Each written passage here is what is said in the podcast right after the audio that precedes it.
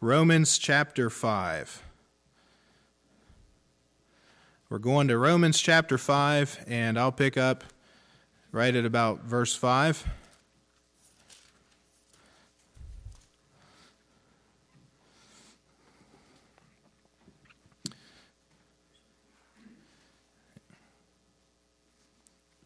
And make sure I got this got this on this morning. You know, I never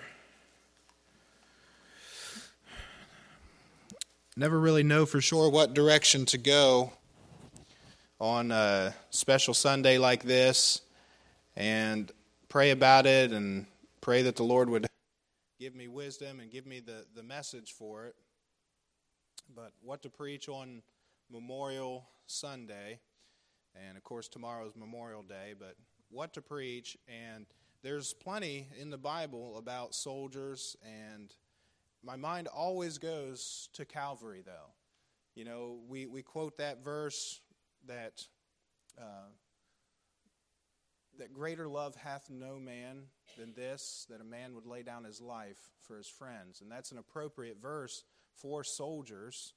Uh, that's those are the very words of Jesus Christ.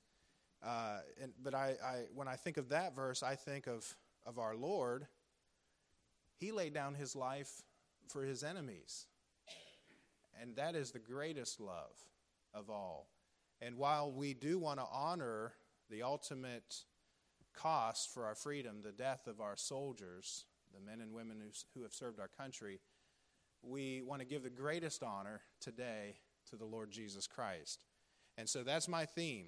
My theme today is the death of Christ and I'm going to begin reading in verse 5 and read down to verse 11.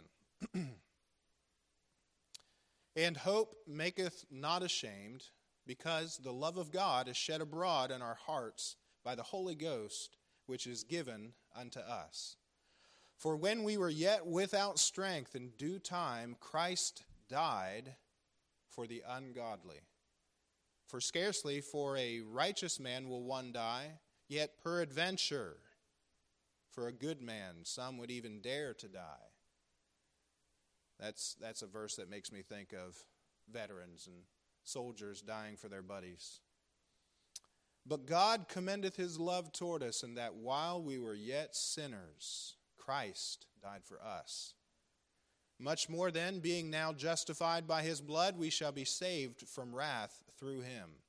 For if when we were enemies, we were reconciled to God by the death of his Son, much more, being reconciled, we shall be saved by his life. And not only so, but we also joy in God through our Lord Jesus Christ, by whom we have now received the atonement. Let's have a word of prayer. Our Heavenly Father, Lord, as we take up this great subject, greatest subject in the Bible, the death of Christ for sinners, the reconciliation of the world, of a world that had gone astray, to a holy God. Lord, you gave us the opportunity in reconciling us to be able to hear the gospel and to be saved, to be justified and cleared, acquitted of all of our sins, and, and Lord, to, to, to take someone who was weak morally and unable to live for you, unable to please you without faith, and to bring us into a position where we can serve you and we can walk after the will of God through Christ Jesus, through his blood that was shed, and through his death for us. And so today, Lord, once again, we, we praise you for this. We, we worship the Lord Jesus Christ, and um, we praise him as, as we sang in our choir anthem. We praise him for what he's done. In Jesus' name, amen and amen. In the Old Testament, Christ's death is the scarlet thread that runs right through. Paul said, Christ died for our sins according to the scriptures in the 15th chapter of 1 Corinthians. And, and he said that is according to the scriptures. In other words, the Old Testament prophecies prophesied the death of Christ. It's all throughout the Old Testament. Uh, we think uh, most of all of Psalm 22 and Isaiah 53, but it's, it's all throughout the Old Testament and type. And Jesus, he spoke of these prophecies to his disciples on the road to Emmaus. In the New Testament, Christ's death is mentioned no less than 175 times. It's the reason he came into this world.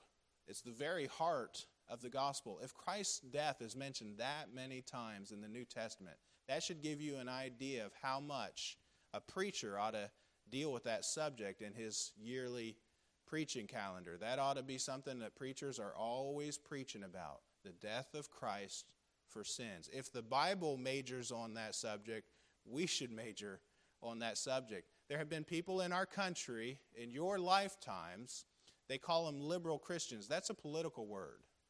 That, that word, liberal and conservative, really doesn't belong to you know, Christian uh, uh, faith and practice. That belongs to politics. What they are, they are apostate. They have departed from the scriptures, fallen away from the truth. They let truth fall in the streets, and there have been people in this country who said, We don't want a bloody religion. We don't want to be talking all the time about Christ's death. And in these churches, what they do, they preach a do good, be good kind of a gospel. Jesus set an example for us. If you just do good, be good, and live a moral, clean, ethical life, then you'll be able to go to heaven. You won't go to hell with those wicked and ungodly sinners. But they, they downplay sin, they downplay the death of Christ and his blood that was shed for us, and they just talk about God's love. That is apostate Christianity. It's called neo orthodoxy. And uh, that ran rampant in our country, in all the mainline denominations and all their seminaries, to the point to where the gospel was not even preached. Some of these big, beautiful buildings that you see downtown and in the, in the cities around in this state, uh, those buildings are not gospel pre- preaching stations. Those buildings are, are communist, humanistic centers of man worship. That's what's happening. You know that, right? If you don't, you do now. That's what's been happening. Man centered church. I know men, grown men, 70, 80 years old, they can remember a time when the Lord's Prayer was said every day in church. They can remember when the teacher read from the Bible in church, when the Ten Commandments were still posted on the wall.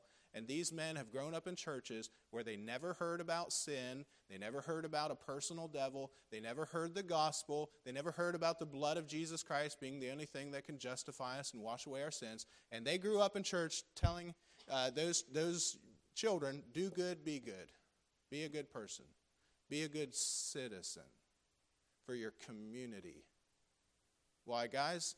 That's exactly what churches were preaching in Nazi Germany about the time of Hitler. And so what we have is something, and, and they, would, they would criticize us. Why are you always preaching about Christ? Why are you always preaching a bloody re- religion? It's 175 times in the New Testament. And they take the hymn books and they remove the blood, you know. They remove that we are worms, you know. I'm surprised they haven't removed from the uh, Amazing Grace that we're wretches.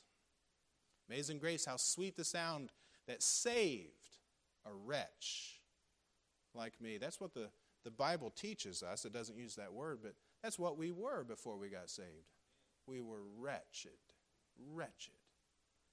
So, Christ's death is described as a ransom, it's described as a reconciliation.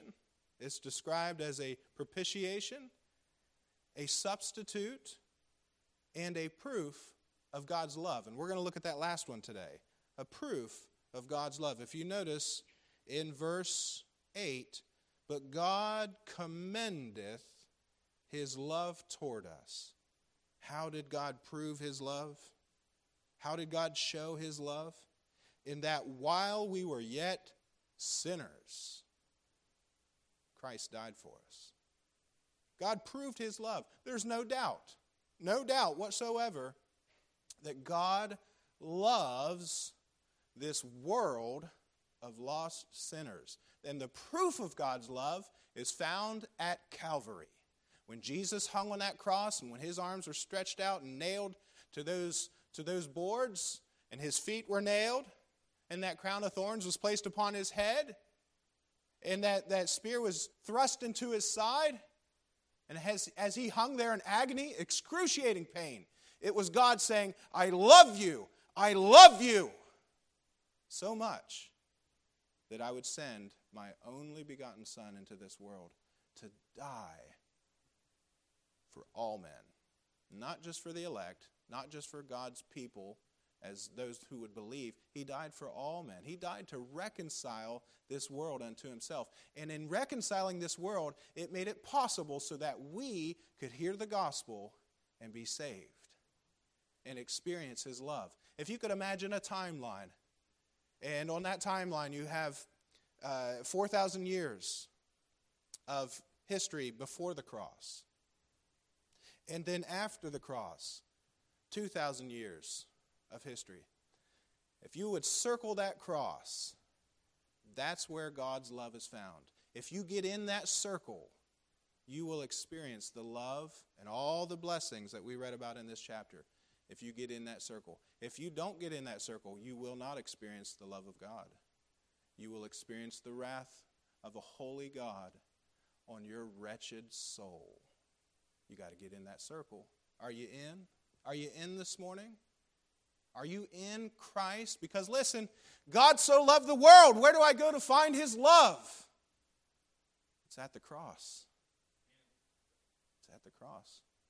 For everyone who rejects Jesus Christ, the fearful, the unbelieving, the Bible says that they're under the wrath of God.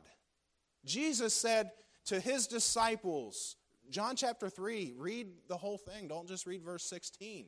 He said, I did not come into this world to condemn this world, but that the world through me might be saved. Not do good, be good, through me. And he was referring to his death for our sins. And he said, I did not come to condemn. But he said, This is the condemnation.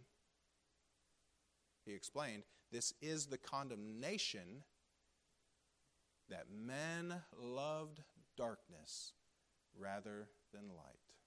That's right where we are. That's front page news, folks. That's you, you bring up whatever website you like to look at and read the news. That's that's those are headline statements. Men loved darkness rather than light. That's the condemnation. Jesus said, You're already condemned. And so he says, Come out from among them and, and be ye separate, and touch not the unclean thing, and I will receive you. But you got to come, you got to get inside of that circle. If you're not inside of that circle today, I want to tell you, you are already condemned. You're already judged guilty and under the wrath of Almighty God. Just like these clouds hang over our heads and cover the skies, from the uh, beauty of the, of the sun's rays and the warmth and the enjoyment of the sun. There is wrath hanging over your head, and it prevents the, the blessings and, and the, the favor and the love of God on your life. And the only thing to get the wrath of God off of you is to come to Christ and to go to Calvary because that's where God's wrath was poured out on his son. So it's either you pay for your sins or you let Jesus pay for your sins for you. That's our message about the cross. And he died, and we know that his death was accepted because he rose again the third day. Do you know that in so many churches today, that's not preached? And that's why I glory in it. And that's why you never get tired of hearing it. And that's why you ought to, you ought to know by now, I think, you ought to know that if you were to bring somebody to church, they're going to hear the truth. It might not be very elegant. I haven't even gotten into my sermon. I have some, you know, I'll clean it up here in a minute. It might not be elegant, but you'll hear the truth. Do you think it was elegant when John the Baptist preached? He'd say, Repent! when, he, when he saw Herod coming. Herod, it's not lawful for you to be married to your brother's wife. You're guilty of sin. He, he, he said, You're guilty. He condemned him and said, It's not lawful. And that's why Herod's wife hated him and had him beheaded, because he called him out. But he did it saying, Repent, turn from that. And for a long time, Herod was interested in hearing that preacher. And he'd have that preacher come around and preach, and he'd go hear the preacher, and his wife would be like, What are you doing? You know, messing around with that man. He's, he's uncouth, he's uncultured, and no one likes him. He's a weirdo, anyways. Look at him. Why is he dressed like that? What's, I hear he eats bugs and, and eats wild honey, and, and those people are just fanatics. What are you doing, Herod? This is not the man that I married. I did not sign up for this. But Herod heard him gladly for a long time, but he never repented and never trusted in God. And finally, Herod sought to please men and sought to please his wife uh, rather than please God. And Herod delivered up that preacher. A lot of people like that in this country, too. A lot of people who sit for a while in a church, hear the truth, and then finally decide which way they're going to go. Uh, Herod rejoiced. He, he, there for a while, he, he really enjoyed it. A lot of people like that. I, I heard about a, a, rescue mission in Cambridge, and, and it's there for people who are down and outers and people who are struggling with drugs. And this man, Troy uh, Barrett, uh, the son of a preacher who had pastored Grace Baptist in Cambridge for years, he started this mission, and he had come from kind of a rough background himself. And he, so God gave him this burden, and it's not a church, it's a gospel preaching station, it's a, it's a rescue mission. And he meets every day and teaches the Bible, and they're going through Revelation. He was telling us about it. He said he figures there were 50 actual conversions in, in the years that he's been there, but there's been a lot of people who just came for a little while, and they would get all excited about hearing the Bible taught, and they'd have questions, you know, and, and uh, they'd come for a while, but then, then they'd stop coming, and he'd go looking for them and might find them, and, and uh, oh, yeah, I'm going to be there, and they'll make excuses, I'm going to be there, and then he'll and then they don't come the next time, and then he'll go looking for them again because he figures, you know, they're struggling with their addiction. He'll go looking for them again. Then they'll hide from him. And uh, he'll keep working on them, praying for them, and everything else. And he's not judging them. He just, you know, he just knows that the person comes and hears for a little while, and if they don't stick, it's probably nothing happening there. And yeah, and what what is the what's the issue? It's it's that they love darkness rather than light. They, they chose their side.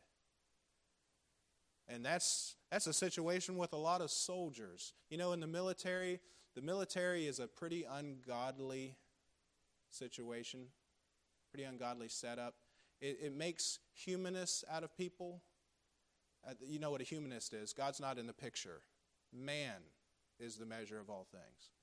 The, the, the military it, it just has a record for making humanists out of people and making just blanks out of Christians. It just does. You, you won't find very many Christians who are practicing their faith and boldly, you know, proclaiming Christ. They're not ashamed of You won't find that very much. What you will find is a lot of Christians hiding, hiding Jesus, hiding their faith while they're in there. And uh, that's sad. You know what that is? That's a condemnation against our governmental leaders and the leaders of our military because it shouldn't be that way. It's that way for the same reason that public schools are also godless institutions. It's the same thing. The same thing has happened in all governmental institutions, except at the Capitol, which is strange because they still open in prayer and so on, but, but that's, that's beginning to change too. You know, folks, let me, let me just get into this. And today I just want us to appreciate and honor Jesus Christ.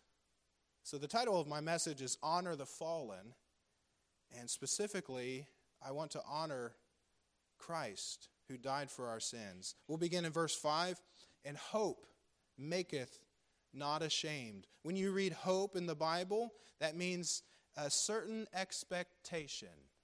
That is to anticipate what God has done for us and will do. And hope this certain expectation maketh not ashamed. That is, when God does something for you, believe me, you will not be disappointed. You will not be finally disappointed. We're going to, when we, when we experience the fullness of all of God's blessings, one of these days in heaven, in the very presence of the Lord, when we look upon Jesus' face, when this, like the song says, when we gaze upon his face in wonder, our hope will not be disappointed we will not be ashamed because the love of God is shed abroad in our hearts. The love of God is just poured out with abundance in our lives. It's like it's like rain, an abundant rain on a field that has just been uh, cultivated and is ready to start growing its crops. The love of God is poured out abundantly, and He pours out His love and His blessings on the just and on the unjust, does He not? It's like it's like uh, on a cold day, and you turn on the furnace, and heat begins to fill the room, and, and, and the warmth of that furnace working uh, begins to take the chill off, and you get comfortable, and you can relax in your recliner. That's the love of God shed abroad, poured out for us. I remember when uh, I served in Korea there for a year, and uh, you've never been cold till you've been Korea cold. I've been uh, I've been Minnesota cold before, but it wasn't like Korea. I've never been up north into Alaska or anything. I imagine it's just about like that. But I've been uh, I've been pretty cold, not as cold as I've been in Korea. And I remember that they would train us there on the mountains, and they wanted us to get used to that cold because that's what you'd have to fight in if the North Koreans came across the DMZ, and you'd have to get used to it as much as possible. But that cold kills men. And there were, there were times when I was pretty sure I had I had uh, frostbite on my toes. But, but, the, but then they'd keep us out there for a week or two, and then they'd bring us in to these tents. And the tents, they didn't have the furnace in the middle like they used to. They had these big units hooked up to them, and they had a hose running to the tent and uh, had that blowing, pumping this warm air into the tent. And you'd go inside of there, and at first it was uncomfortable and painful. But once you got used to it, man, you could start taking off layers, you know, and sit down and just enjoy that. That's the love of God, the abundance of, love, of the love of God that's shed abroad in our hearts by the Holy Ghost, which is given unto us. For when we were yet without strength, in due time, Christ died for the ungodly.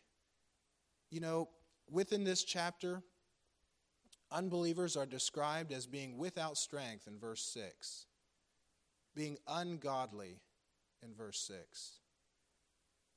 In verse 8, sinners. God commendeth his love toward us in that while we were yet sinners, Christ died for us. And then also in verse 10, for if when we were enemies, unbelievers are described as enemies, we were reconciled to God by the death of his Son, much more being reconciled, we shall be saved by his life. So we're described as without strength, ungodly, sinners, and enemies. That's the description that God gives to every one of us. That was me. That was you before you were saved. That was our condition. You got to understand that you're lost before you're ever ready to be saved. You got to understand that you're in trouble with God before you'll come to Him and sorry for your sins and admitting your guilt and confessing your need of forgiveness. You've got to understand that you're without strength. What's that mean? That means that you're morally weak. A lost person is not capable of living a moral, upright life. We are depraved. We are bent toward doing wrong. You have to teach children how to do right. You don't have to teach them how to do wrong. And they're always influenced more by a bad example than they are by a good example. Why is that? It's because our nature is crooked. We are without strength. And God looks down at that weak, helpless thing and has pity, sends his son to die on the cross. In due time, Christ died for the ungodly. To be ungodly doesn't just mean to be without God, it means to be irreverent, to be sinners, neglecting the fear of God and the worship of God. People who are ungodly have no reverence for God or for the things of God. They will not fear God. They will not obey him. They don't want to acknowledge that he's there or that they'll someday have to give an account when the Bible says that every one of us shall give an account of himself to God. They don't want to worship God. You know, in the Bible, worshiping God is almost always presented as bowing down, on, prostrate on the ground before the Lord. like the you see the Muslims doing. That's biblical. They got it from the Bible. Bowing down. That's the worship of God. Man won't do that. Man is proud and standing up and beating his chest and bringing God into judgment. And one day, God's going to fix all proud men and liars. God's not in any of their ways. They're ungodly. They don't consider God in what they're doing and their choices. And God's not in any of their thoughts. They're ungodly. What an appropriate description of many of the people that we know. And listen, brother, sister, what an appropriate description of you before you came to Christ. I don't know about you, but I wasn't seeking after Jesus. No man seeketh after God, Paul said. I was hiding. I was hiding in the darkness too. I had my own thing, and you had your own thing. And a lot of us, we didn't get saved the first time that we heard the gospel. And if you did, that's that's pretty cool. But yeah, a lot of us, we we you know, we rejected Jesus a time or two or three before we finally got saved. Without strength, ungodly. And then he says in verse 8, while we were yet sinners, what does that mean? That we're guilty of God, uh, before God. We're guilty of specific violations. Sin is anything that is not conformed to the will of God. And then he says enemies in verse 10. Think of that enemies. Dear folks, this is the proof of God's love. In verse 8, God commendeth his love that he would love someone who's described in the way that I just described a lost sinner. God has proved it, there's no doubt about it. What kind of love does God have for sinners with this description? It's unconditional love. One Sunday, a little boy looked up at his dad and he asked, Daddy, how does God love us? Son, God loves us with unconditional love. The lad thought for a moment and then asked, What kind of love is unconditional love? And after a few minutes of silence, his father answered, Do you remember the two boys who used to live next door to us? They had the little puppy? Yeah. Remember they got that puppy for Christmas? Yeah, I remember that. Do you remember how they used to treat that puppy? Remember how they'd tease it and throw sticks at it? They'd throw rocks at it? Yes, I, I remember that. Do you also remember how the puppy would always meet them with wagging with a wagging tail and would try to lick their faces? Yes, I, I remember that. Do you also remember that that puppy was never upset, but that puppy just loved those boys. Yeah, I remember it. Well, that puppy had unconditional love for those two boys. They certainly didn't deserve his love because they'd been so mean to him, but he loved them anyway. The father made his point to his son God's love for us is also unconditional. Men threw rocks at his son, Jesus. Men uh, threw rocks and they hit him with sticks. They even killed God's son. But Jesus loved them anyway. God's love is unconditional, and we certainly do not deserve it. Someone who's without strength, ungodly, a sinner, and an enemy of God well, there's nothing in us that would call for such love. But the extent of God's love, my second point, is that while we were yet sinners, in, in verse 8, while we were yet sinners, that is, God's love reaches to the uttermost. Anyone can be saved. But we have to call them, as the church, to repentance. They've got to turn away from their sins and, and understand that we don't deserve this kind of love. God doesn't save us because we're good little boys and girls.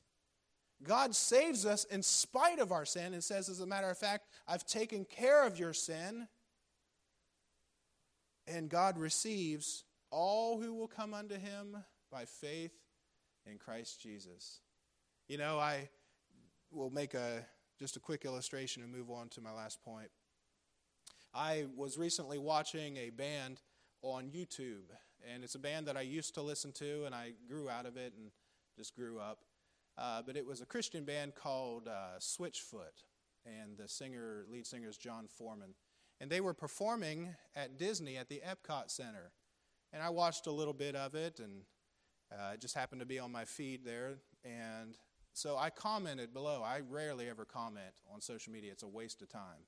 But I commented, what would a so called Christian band be doing uh, performing at Disney when Disney just blatantly opposes God and truth and uh, opposes God's definition of human sexuality and marriage. What would they be doing linking up with these people? And I said, Can two walk together except they be agreed? They must be agreed with them, which would not surprise me. And you would not believe how many people commented after that. And uh, it was not in favor, it wasn't a hearty amen. It was, uh, well, how can you judge? And where, who do you think Jesus spent time with? And so on. And, and what's, what's wrong? We need to go out and evangelize the world. And I answered a few of those things, and then I just left it alone. But, but I said this, and I got one amen for this comment. I said, Who did Jesus spend time with? Who did Jesus spend time with? I'll tell you who repentant sinners. That's who he ate meals with. Repentant sinners people who followed him, he called them to repentance, and those that repented followed him. He spent time also, I'll grant it, with some Pharisees and things like that at, at meals. But when he did, he confronted them with their guilt so that they could be saved. He confronted them, and, and when he was, one time he was preaching at a meal, and, and uh, when he was talking about lawyers and scribes and Pharisees, they're sitting right there talking about how crooked they are. And he said, and one of them spoke up said, Master, in saying that, you condemn us. Now, do you think that that's what that band was doing at Disney? Do you think they were calling anyone to repentance or exposing the, the errors of what that, of what that uh, organization stands for? No, they were not. Were they preaching the gospel? No, because music is not the gospel. Music is not gospel preaching. And I, I, answered a few, a couple of those things, and then I just left it alone. But you know what, folks? The extent of God's love is that any one of those perverts that work for uh, Disney could be saved. Any one of them. Any one of the God defying uh, you know, communists that are in government trying to wreck our country, uh, any one of them could be saved. God would save them, but they've got to repent of their unbelief and repent of their sin and come to God. That's the extent of, of God's love.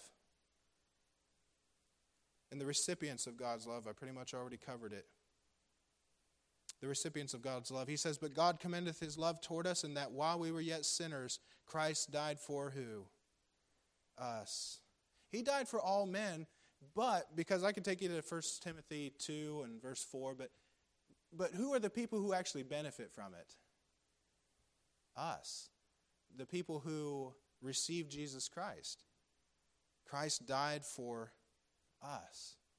Now, he died for all men, and all could benefit from it, but they don't. They don't. And so we are the recipients of God's love. Let me tell you this. My point is this you will not receive God's love if you don't repent of your sin and turn to Christ by faith and place all your faith and trust and all your hope in Jesus Christ and what he did on the cross. But, and, and he's the only way to heaven. Try saying like try saying that on YouTube. See what happens. He's the only way to heaven. in conclusion, I want to make this, uh, uh, this last statement uh, to expose the, the false teaching of apostate Christians today. They view the death of Christ as being a revelation of the love of God, and that is not what I'm saying today. So I want to tell you what I'm not saying. They, they view the death of Christ as simply being a revelation of the love of God and the sinfulness of man. And there are many who believe just like that. And when they preach like that, you'd say, that sounds right. But they do not believe that his death was a substitutionary death for sin. They do not believe that he died in our place. That's what's going on in mainline denominations. If you ask the preachers, if you just get them aside and pull them aside, you'll find out who has gone apostate and who hasn't.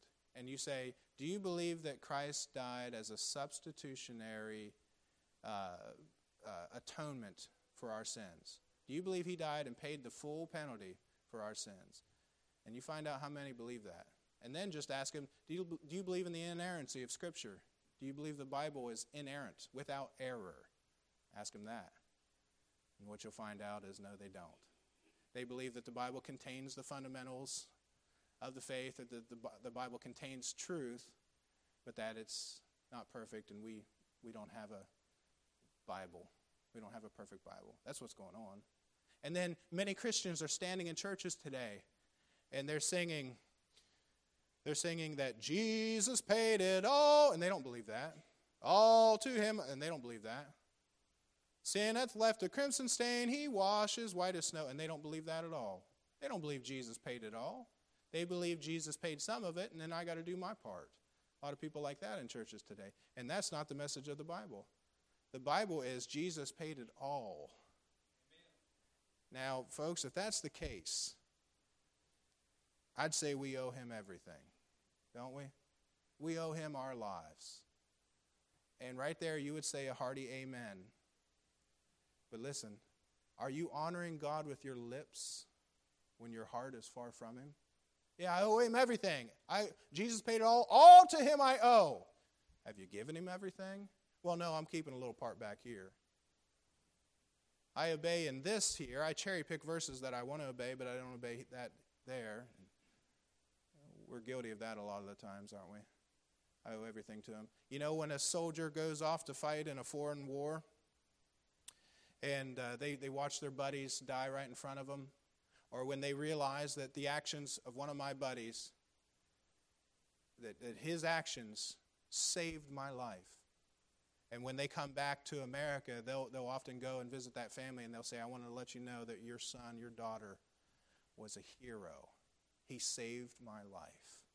And they will live out the rest of their days thinking that it was his life or mine. And so I owe him. I owe him that i am going to live my life to the fullest. And I'm going to live this life and not take it for granted because somebody had to lay down their life for me to be here. That's the way soldiers feel that have been in that situation, some of them. Well, that's how we ought to feel as a Christian. I owe Jesus everything. There should be nothing that we keep back from the Lord. Complete and total surrender. How's that in your life today? How are you doing in that area? Are you surrendered to the Lord? Let's stand as we pray with our heads bowed and our eyes closed. We think about honoring the fallen. What's the best way for us to honor our Lord and Savior Jesus Christ who died for us? The best way is just to give all of our lives to Him, to give everything.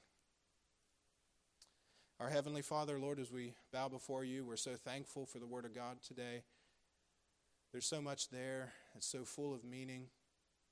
God, when I think about what I was before I got saved, and that you loved me anyways. You loved me, Lord, when I turned down the gospel. You loved me when I just kind of went along with it you loved me, Lord, when I just said a prayer just to go along with it and get people off me and off my case. I didn't mean it. You loved me, Lord, when I truly did trust Christ, but I held back much of my myself and I lived a worldly life, lukewarm. And I just lived just kind of like a nominal Christian and living like everybody else around me. You loved me then. And you loved me, Lord, enough to show me your goodness. And it is the goodness of God that, that calls us to repentance. And you showed me, Lord, how good you were and how abundant this love is. And you shed abroad your love in my heart. And you brought me to repentance. And I pray that you'd continue to do that for us, Lord. Continue to bring us to a deeper and deeper repentance of life. That we would honor Christ who died for us, and that we'd honor him by living our lives for Him. And Lord, um, we are your servants. We do what you want us to do. We go where you want us to go. We give what you want us to give. We stop doing what doesn't please you and doesn't meet your approval. We do things that do please you and, and that you do approve of. Help us to live this way, Lord. Thank you so much. Thank you for this nation, Lord. And I want to close my prayer this morning by praying for uh, veterans who have survived and who are thinking of their buddies uh, that that have died on on the combat field. They're thinking of them today and tomorrow, and they've been thinking about them this weekend. And Lord, some of them are really, really fighting and struggling inside. And I just pray, Father, for more veterans to be saved. Pray for family members of that have lost sons and daughters that you'd bless them and and, and that you would minister to them and and that more would be saved. And Lord, we give you all this and lift it up to you and, and to your capable hands. In Jesus' name, amen. Amen. What's our song? 257, please. If you need to pray, the altar is always open. I know we don't use it a whole lot, but it's open. We invite you to come and pray.